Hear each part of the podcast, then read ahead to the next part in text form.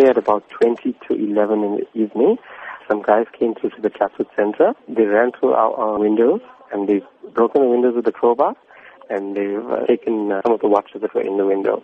It all transpired within like two, two to three minutes and they were, they were gone. In all from the cameras that I can view, I can see five guys, but I believe there were more waiting outside as well. Is the value of the stolen goods known at this stage? No, not at this stage, unfortunately. Has a case been opened? Yes, it has been. We're just waiting for the uh, relevant case numbers and stuff to come through.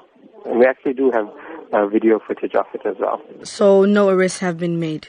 Nothing is yet. What do you think was the reason the suspect targeted this particular store? I believe it, it was because it was in the evening and uh, most, I think all the stores were closed at that time. So obviously it's a jewelry store, so they, they probably wanted to try all, but unfortunately I think our alarm deterred them because it is audible. And uh, that's why they only managed to take what they could and then they ran off. Do you notice any suspicious activity around the shop prior to the incident? Unfortunately, in the center itself, there's always suspicious uh, activity. Uh, we do inform the management, but uh, that's about it that we can do. I think the right thing to do for anyone is just to phone through and assist the police and the deterrence because obviously, you know, it, it affects every business owner and communities and employees and employers throughout South Africa because obviously these guys need to be caught and uh, everything needs to be sorted out because it's getting out of hand now.